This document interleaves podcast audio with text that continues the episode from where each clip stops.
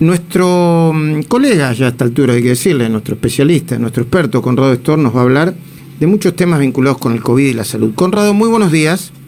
Buen día Luis y felicitaciones. Muy interesante anoche. Bueno, muchísimas gracias, Conrado, siempre tan generoso. ¿eh?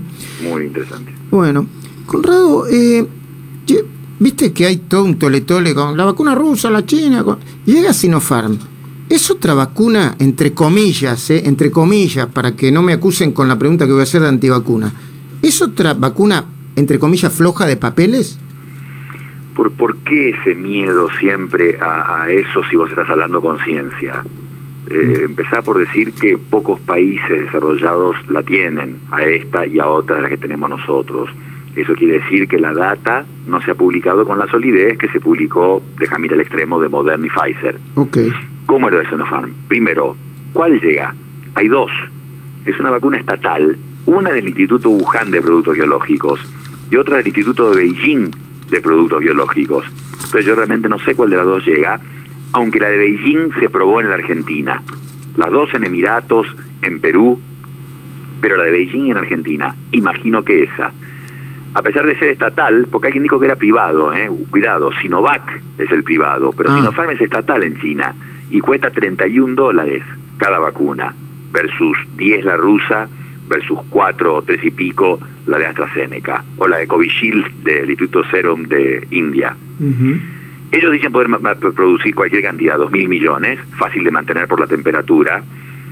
Es de virus inactivado, para que la gente sepa, así como hay las de genética, esta es, al principio agarra una cantidad del virus normal, por eso es un poquito peligroso fabricarla. Vos tenés que agarrar el virus normal e inactivarlo para que no se pueda después replicar en las personas. Esa es la forma de fabricarla. Mm. Eh, la eficacia casi 80%, 79%, pero no publicaron los datos. No hay publicación de la fase 3, el 79% salió de un resultado intermedio, es como la rusa. Acuérdate que la rusa de la fase 3 que salió en Lancet y que fue tan celebrado era un resultado intermedio, no era el resultado completo de la fase 3 en 40.000 personas, era una parte de la fase 3. Esto es lo mismo, una parte de la fase 3 de esta vacuna china tiene 79% de eficacia, que es mucho, que está muy bien. En Perú suspendieron la prueba, te aviso, a una persona que se le paralizó un brazo y dejaron de probarla. Y en China, por supuesto, como han hecho, igual que hacían en Rusia, ya han vacunado millones de personas, ¿eh? desde hace meses. De hecho, para febrero querían llegar a 50 millones vacunados en China. ¿Por qué? Porque son los viajes por el año lunar.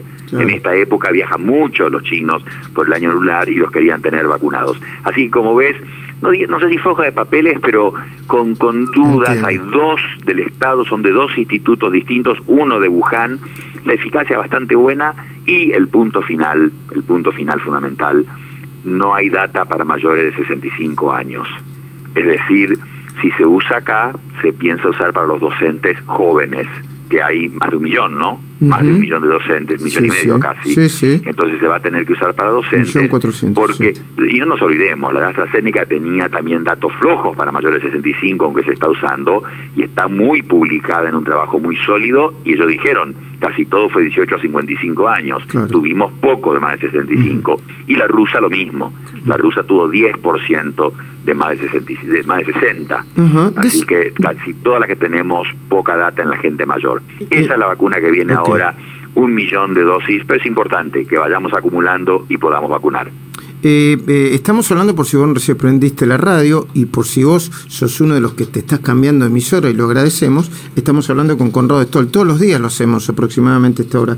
Conrado Stoll, ¿qué es la matemática? Perdón, Conrado Stoll, por si vos no lo conocés, un especialista, especialista en, cerebro, eh, corazón y además un, médico que siguió desde hace mucho tiempo eh, mm, eh, vinculado con las epidemias, porque yo recuerdo que estuvo trabajando mucho cuando apareció el SIDA. ¿eh? Lo recuerdo cada tanto por, para que vos tengas un contexto de, con quién hablamos, quiénes son nuestros expertos que nos acompañan día a día. Conrado, ¿a qué llaman la matemática de la vacunación argentina?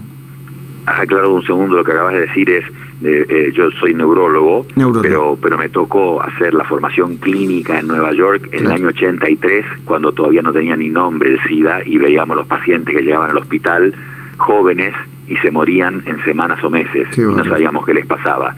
Solo veíamos que tenían los ganglios inflamados. Después todo el resto de la historia es muy conocida.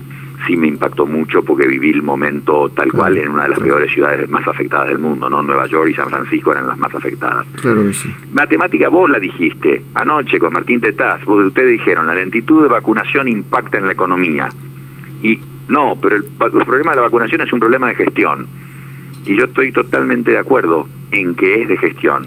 La, la, y, pero agregaría, impacta en la economía y en la muerte. Que la gente entienda, la velocidad de la vacunación tiene que ver con la mortalidad.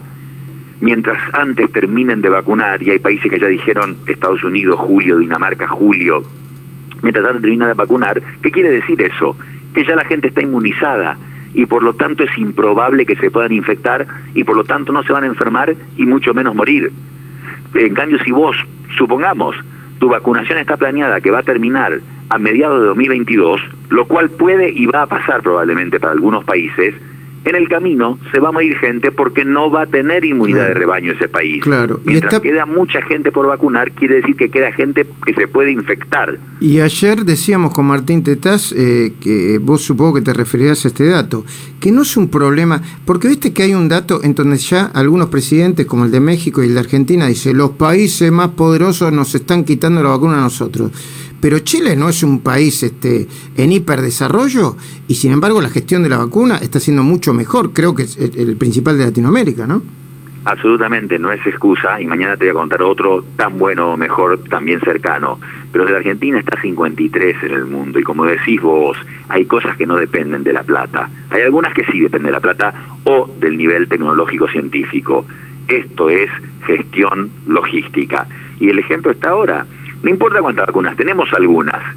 Tenemos, y está llegando este millón de Sinopharm. Entonces, ¿por qué no hacemos como si tuviésemos 50 millones de dosis y las damos a la máxima velocidad? Estamos 53 porque las que hemos tenido las hemos dado muy lento. En la ciudad, hoy hablabas con el intendente de La Plata, que tiene 40 lugares para vacunar, sin embargo no los puede usar, usan colegios. Eh, ahora en la ciudad se está vacunando a personas de más de 80 años, son solo 40.000 dosis pero son 29 lugares de 8 a 17, horario comercial. ¿Por qué de 8 a 17? ¿Por qué no de 6 de la mañana a 12 de la noche? Hay 2.000 personas vacunando. ¿Por qué no 4.000 o 6.000?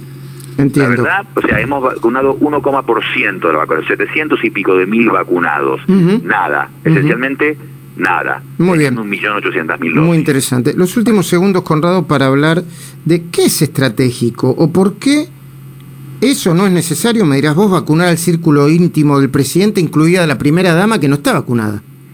La verdad, estratégico siempre hay que ir al CDC, porque esto de a quién hay que vacunar está muy estudiado en todo el planeta, no depende de un país en realidad, no decidió cada uno, salvo extremos como Indonesia, que no tiene gente grande y que es nada más que la joven la que disemina la pandemia y tienen pocas vacunas, solo vacunan los jóvenes. Pero en todos los demás lugares es igual. La gente grande y la primera fila, los primeros respondedores se llaman, eh, los esenciales llamamos nosotros, o sea, salud, seguridad, transporte, maestros. Estratégico es una palabra que, que metió la Argentina y que como decís vos o transmitían en el programa y mucha gente, no es definible, porque hay una línea muy gris y muy ambigua. Vos te podés poner estratégico, eh, yo me podría poner estratégico, cualquiera se podría poner Somos todos estratégicos. es una palabra inventada, no está en los lugares que formalmente se ha definido cómo vacunar. Y con respecto al círculo del presidente, una vez que el presidente, por eso el simbolismo en muchos países, que el presidente, el vicepresidente y el que, y que lidera la pandemia se vacunaron, pero no los de alrededor. ¿Por qué?